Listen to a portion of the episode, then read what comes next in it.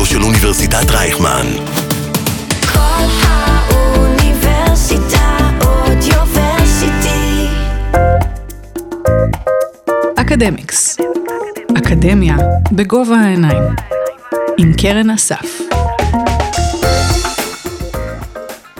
שלום לכל המאזינים והמאזינות.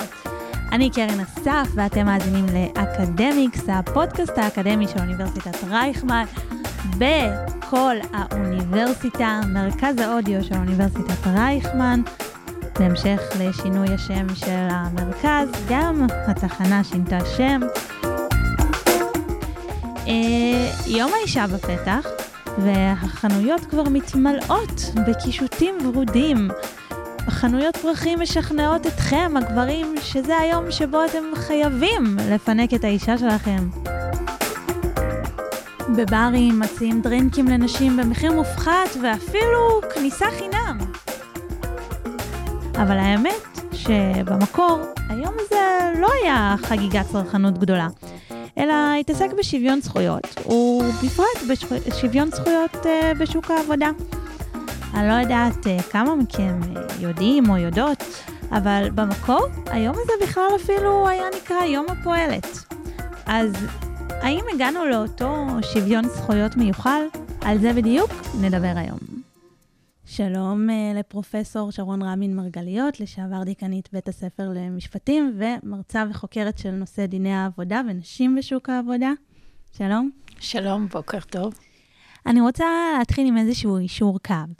Uh, תמיד uh, לקראת יום האישה אנחנו רואים ורואות בתקשורת המון כתבות ומחקרים על זה שנשים מקבלות פחות בעשרות אחוזים, ואז יבואו מי שיבואו ויגידו.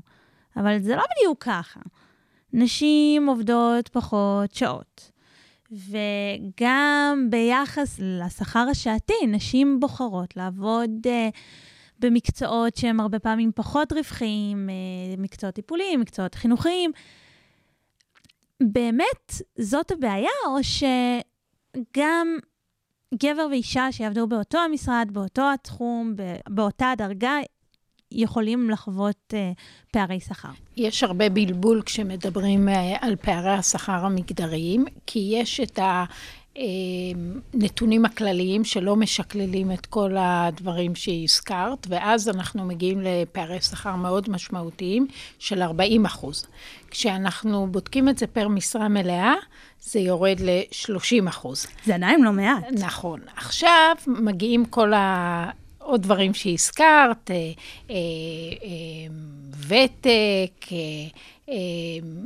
עבודה ספציפית שמבצעים. עכשיו, כשמנטרלים את כל המשתנים הללו, שיכולים אולי להסביר באופן אה, הגיוני את פער השכר, כי ברור שאנחנו לא מצפים שבעבודות שונות, נניח עבודה בהייטק ועבודה במשרד החינוך, ישתכרו, ישתכרו אותו, אותו שכר.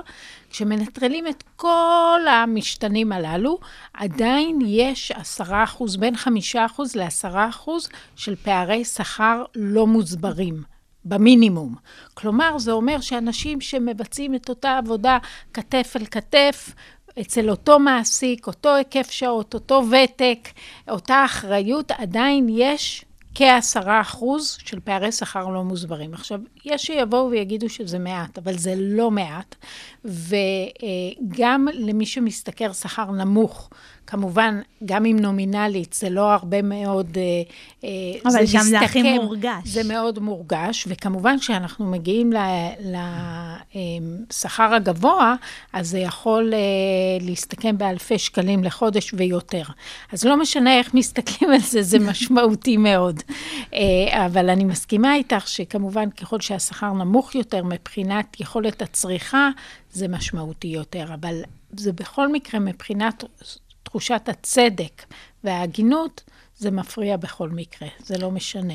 היכן. ואיך זה קורה? כי אני יודעת שזה קורה גם כאשר המעסיק הוא למשל המדינה, שיש חוזים מאוד מסודרים כביכול, אה, ועדיין לפעמים באותו נכון. משרד יש פערים. יש מספר פסקי דין ש... שדרכם אנחנו יכולים דרך הפריזמה הזאת להבין איך זה קורה, לדוגמה, בשירות הציבורי, היכן שיש הסכמים קיבוציים. אז לדוגמה, יש פסק דין אה, מאוד מפורסם, אה, אה, פסק דין קידר, ששם הועסקו עובדות ועובדים באותה עבודה בדיוק. אה, בחשבות, אבל השאלה לאיזה מחלקה שיבצו אותם אה, אה, מבחינת ההסכם הקיבוצי. והגברים שעסקו אה, בעבודה הזאת שיבצו ליחידה שהשכר שם היה גבוה יותר, ומכאן נוצרו פערי השכר, למרות שהם ביצעו את אותה עבודה.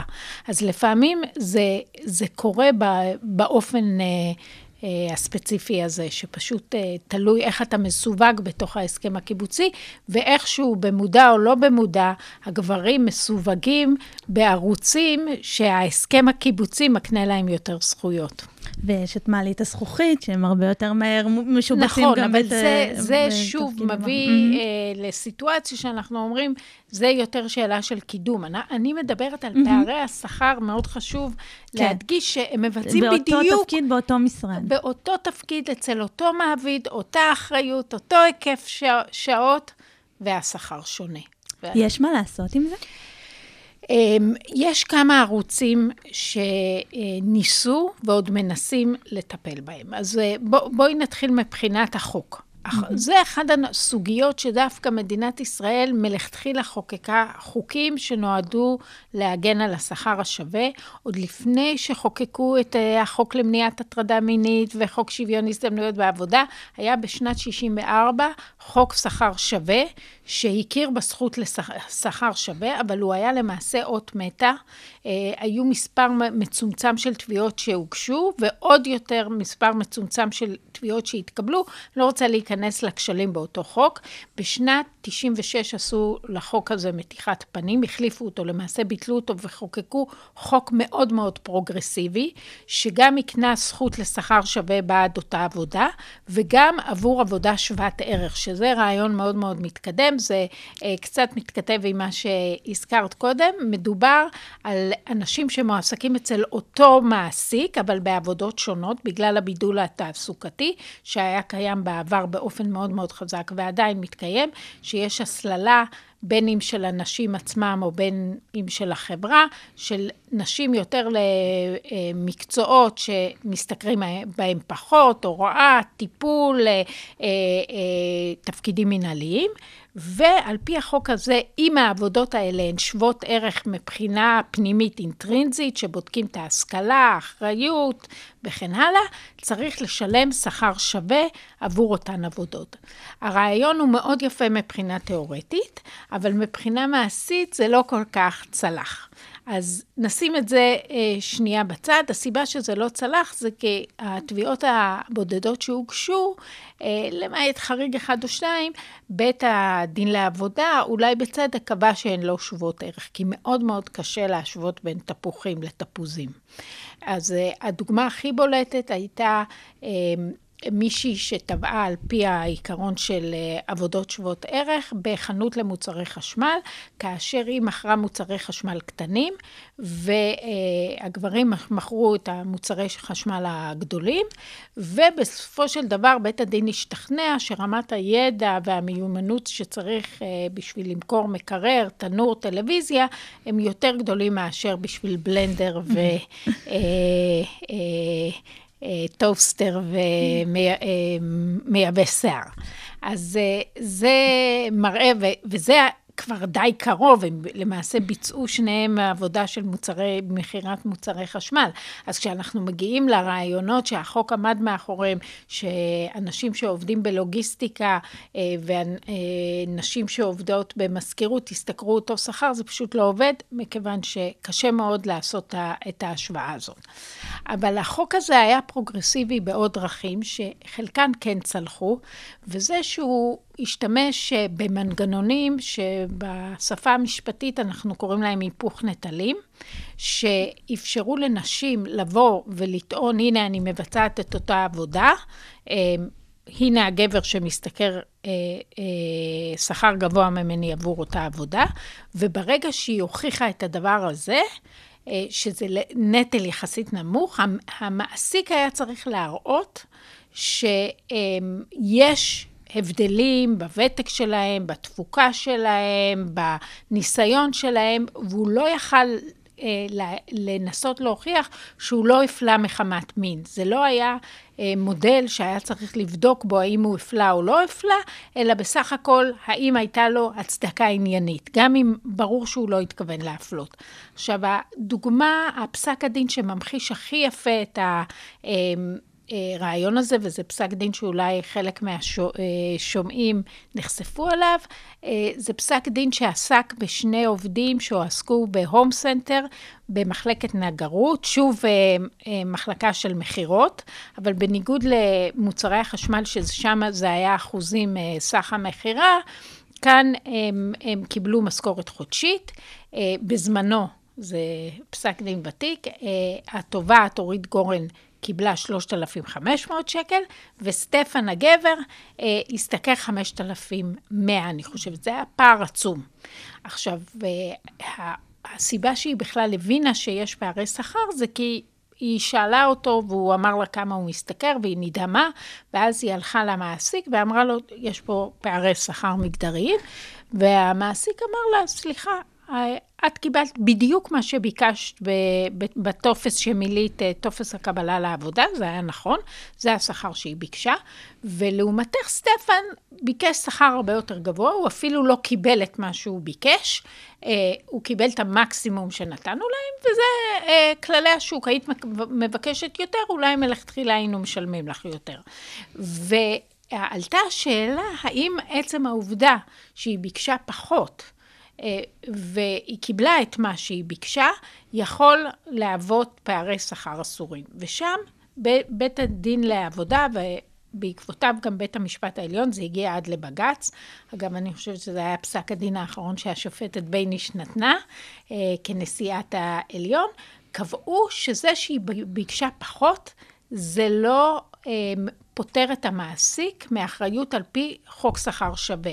אמנם הוא לא הפלה במתכונת של חוק שוויון הזדמנויות בעבודה, אבל בחוק שכר שווה, האופן היחיד שהוא יכול להצדיק את פערי השכר, זה אם הוא יראה שהיה לה פחות ניסיון, פחות ותק, פחות הכשרה, אה, הערכה פחות טובה.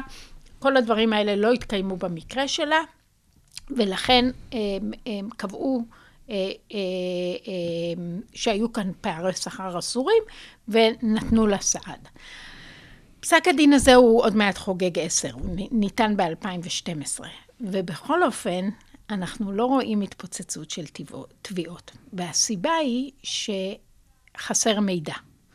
הסיבה שאורית גורן הגישה את התביעה זה כי היא באמת נחשפה לפערי השכר. ואני חושבת שזה אחד מהנושאים שכיום הכי מעכב את הגשת התביעות. הסיבה המרכזית לדעתי, יש שתי סיבות. הסיבה המרכזית זה שהרבה פעמים חסר מידע.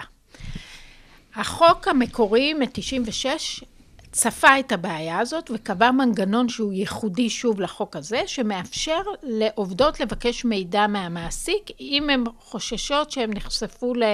אה, שהן אה, סובלות מפערי שכר אה, על רקע מין. הבעיה היא שכמובן עובדות חוששות, ובצדק, לבקש את המידע, הן לא תמיד יודעות שיש להן את הזכות הזאת. זה כמובן אקט מאוד לעומתי לבקש, אבל גם המעטות שבכל אופן עוזרות אומץ ופונות, בדרך כלל ייתקלו בסירוב, בהתחמקות, ולמעשה עד שהן לא תגשנה את התביעה, הן לא תקבלנה את המידע. אז uh, זה בעיה גדולה מאוד. את עכשיו דיברת על uh, לבקש, uh, לעשות השוואות שכר, אבל זה נובע בעיניי הרבה פעמים מאיזושהי בקשה הרבה יותר אלמנטרית של... לבקש מראש שכר שהולם את הידע והכישורים שלך. אני יכולה גם להעיד על עצמי, נשים הרבה פעמים מפחדות לדרוש, ולפעמים אם הם ידרשו זה לא יתקבל אה, בעין יפה, ולפעמים אם הם ידרשו הם יקבלו. אני שמעתי מעסיקים שממש אמרו לי במילים האלה, שנשים לא מבקשות, ואם היו מבקשים, או במקרה הזה מבקשות, אה, הם היו נותנים, אבל כשעובד או עובדת מבקשים שכר מסוים, הם לא רבים איתו לבקש יותר. אני, אני בכוונה מציגה את זה בצורה מתריסה קצת, אבל אולי יש לנו כנשים פשוט אחריות להתחיל לדרוש. נכון, זה חוזר לסיפור אורית גורן. בוודאי. עכשיו, יש פה בעיה. יש את כל התיאוריה של שרל סנדברג, של לין אין, שאתה צריך לתפוס אחריות על עצמך, וזו תש... תפיסה מאוד ליברלית של אה, נקיטת, אה, לקיחת אחריות עצמית. אבל כשאנחנו מגיעים לאפליה, הרבה פעמים אי אפשר לדבר על האינדיבידואל כמי שייקח אחריות וידרוש. מכיוון שיש אפליה שהיא הרבה יותר מוסדית, ולפעמים הדרישה של נשים לא מתקבלת יפה כמו דרישה של גברים. אה, חלק גבר מהפס... הוא אסרטיבי, אישה היא, היא, היא חצופה. אתה לא, לא פועל בחלל ריק, Mhm. כמו שסנדברג... אה, בוודאי. זה, אין, עיוורון צבעי מהצד השני, ואני אני רוצה להדגים את זה בפסק דין דווקא אמריקאי, שיש לו מקבילה ישראלית.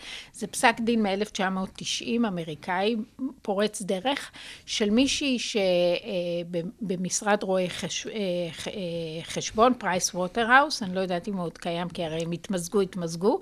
אמ, אמ, הייתה אמורה לעלות למעמד של שותפות, זה קצת כמו במשרדי עורכי דין בארץ, וביש... עכשיו היא הייתה מאוד אגרסיבית, ניבלה את הפה, אה, אה, לא התלבשה באופן נשי, מדובר בשנות ה-80, קיללה אולי אפילו, אבל אין ספק שהיא הייתה אשת מקצוע מעולה.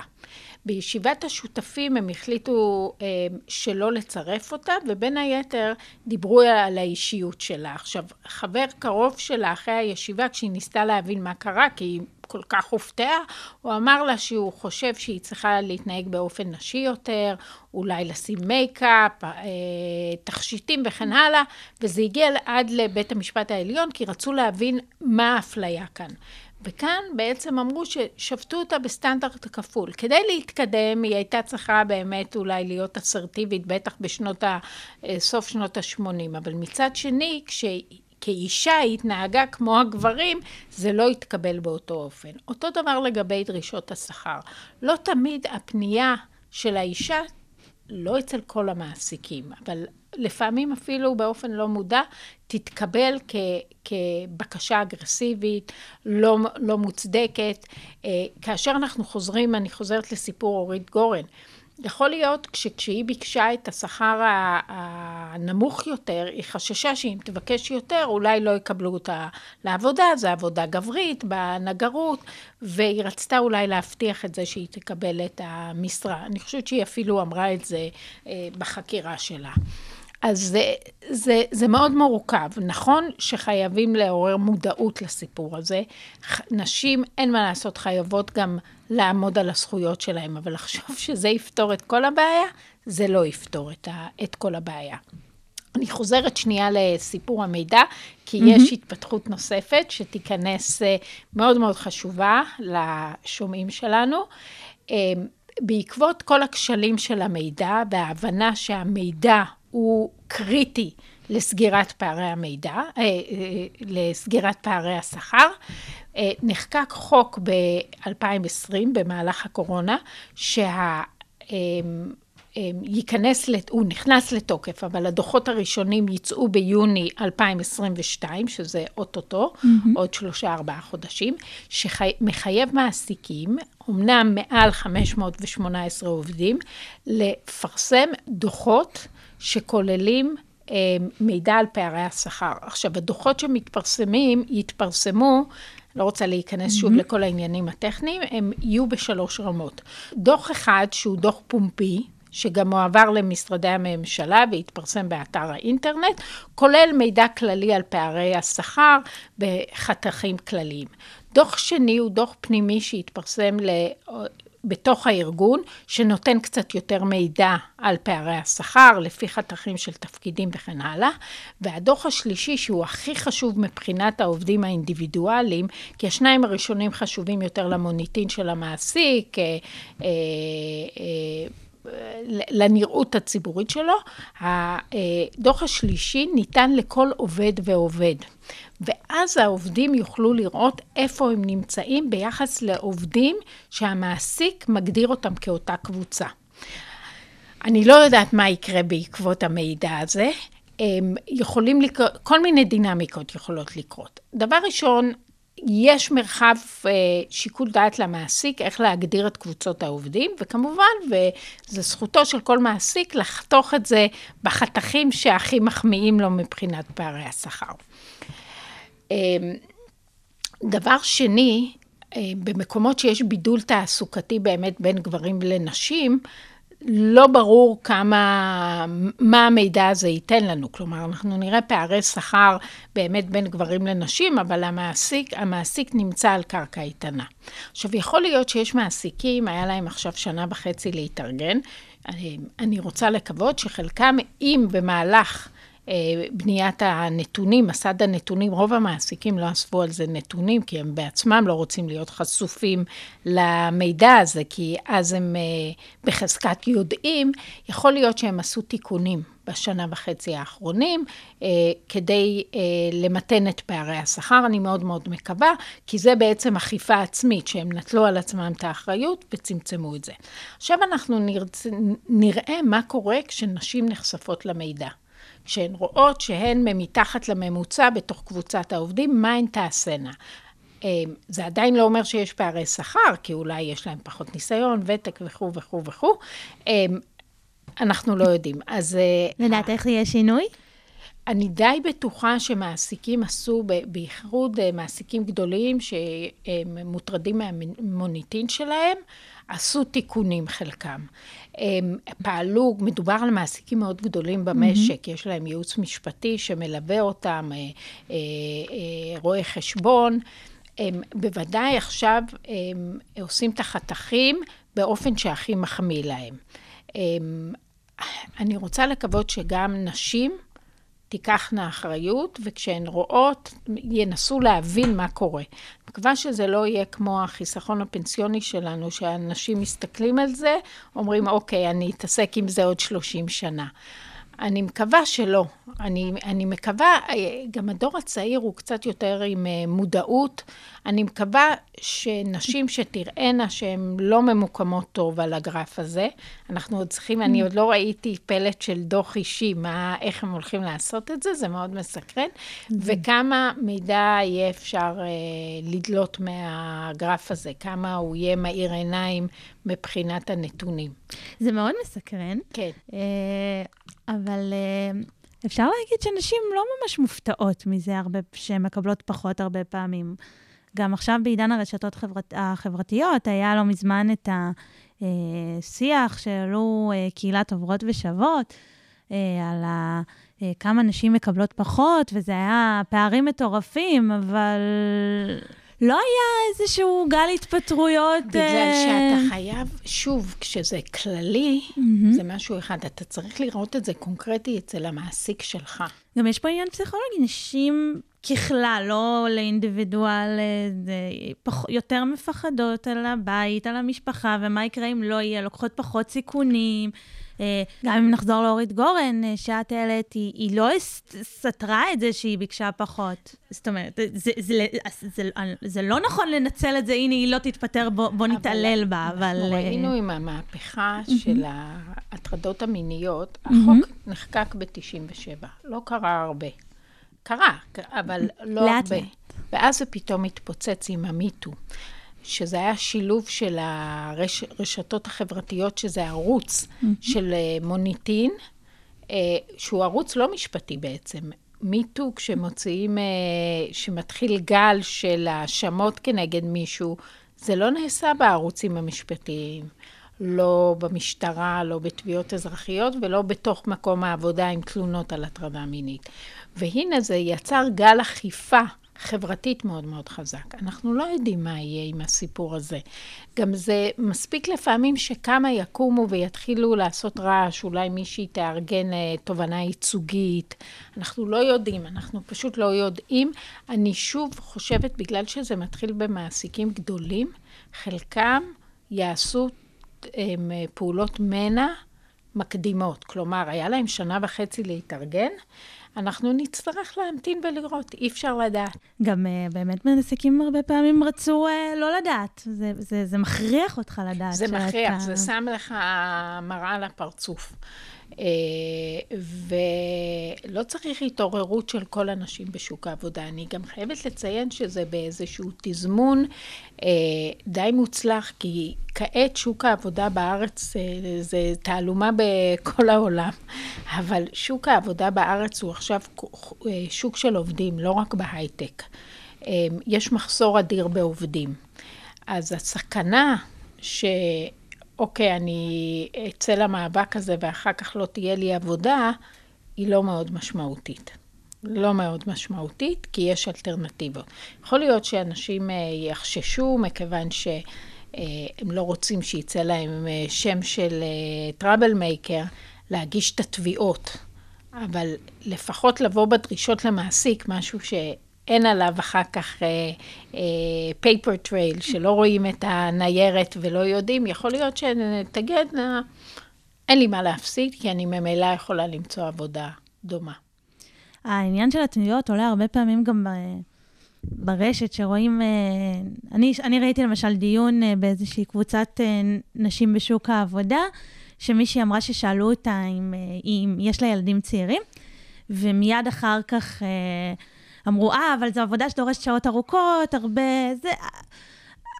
עזבי, היא, היא כבר לא רצתה את העבודה, זאת אומרת, העניין של תביעה היא, היא הייתה לא רלוונטית, כי, כי, כי מה, יכריחו לקבל אותה? היא לא רוצה לעבוד כן, שם. כן, אבל דווקא שם mm-hmm. יש, יש נשים שמגישות תביעות, יש סדרה של תביעות על נשים שנשאלו ברעיונות עבודה, על ילדים, אחריות משפחתית, נישואין, וכן הגישו תביעות, אולי מתוך עמדה עקרונית, ואולי כדי לזכות בפיצויים הלא עונשיים, כי כן אפשר לקבל את זה היום, בית הדין לעבודה פוסק יחסית בקלות 50 אלף שקל. אז נשים כן מגישות את התביעות הללו. את חושבת שיש הגשה באחוזים של... לא, לא אוקיי. גדולים, אבל מספיק. כדי להרתיע מעסיקים אה, מלשאול את השאלות האלה ולהעיר את ההערות. יכול להיות שזה, אה, כמו שאני מלמדת בכיתה, יורד ל... לאפליה מוסווית, שהם לא שואלים, חושבים ומקבלים. זה בדיוק שאלת אה, המשך שרציתי כן. להגיד, אם לא תהיה פה איזושהי ירייה ברגל, כי אולי... כמובן שלא כל המעסיקים, אבל אותו מעסיק ששאל אותה אם יש לה ילדים צעירים, פשוט יניח שלכל הנשים הצעירות יש ילדים אין צעירים. אין לנו מה לעשות נגד זה, אבל השאלות לא תישאלנה יותר, ויש לזה גם משמעות אקספרסיבית לעצם השאלות. ושמעמידים אותך במצב הזה. זה לא אומר שהוא לא ייקח את זה בחשבון, אבל צריך גם לזכור היום שנשים הן מחצית משוק העבודה. הן עובדות מאוד איכותיות. בחלק מהמקצועות, כולל אה, מקצועות שצריך אה, השכלה גבוהה, הם יותר מחצי. ואי אפשר להתעלם מהן, אז אתה לא תניח שכולן אימהות, או תהיינה אימהות, כי לא תוכל לגייס נשים.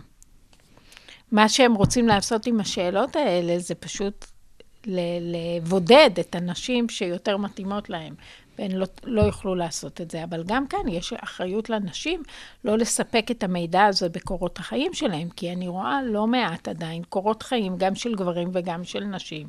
רק אצל הגברים זה רק מוסיף להם לאטרקטיביות שרואים שהם נשואים עם ילדים, כי הם, הם מצטיירים כיציבים. אבל להפסיק לכלול את המידע הזה בקורות החיים שם, בשורה העליונה. זה עוד אלמנט uh, שקשור uh, במודעות.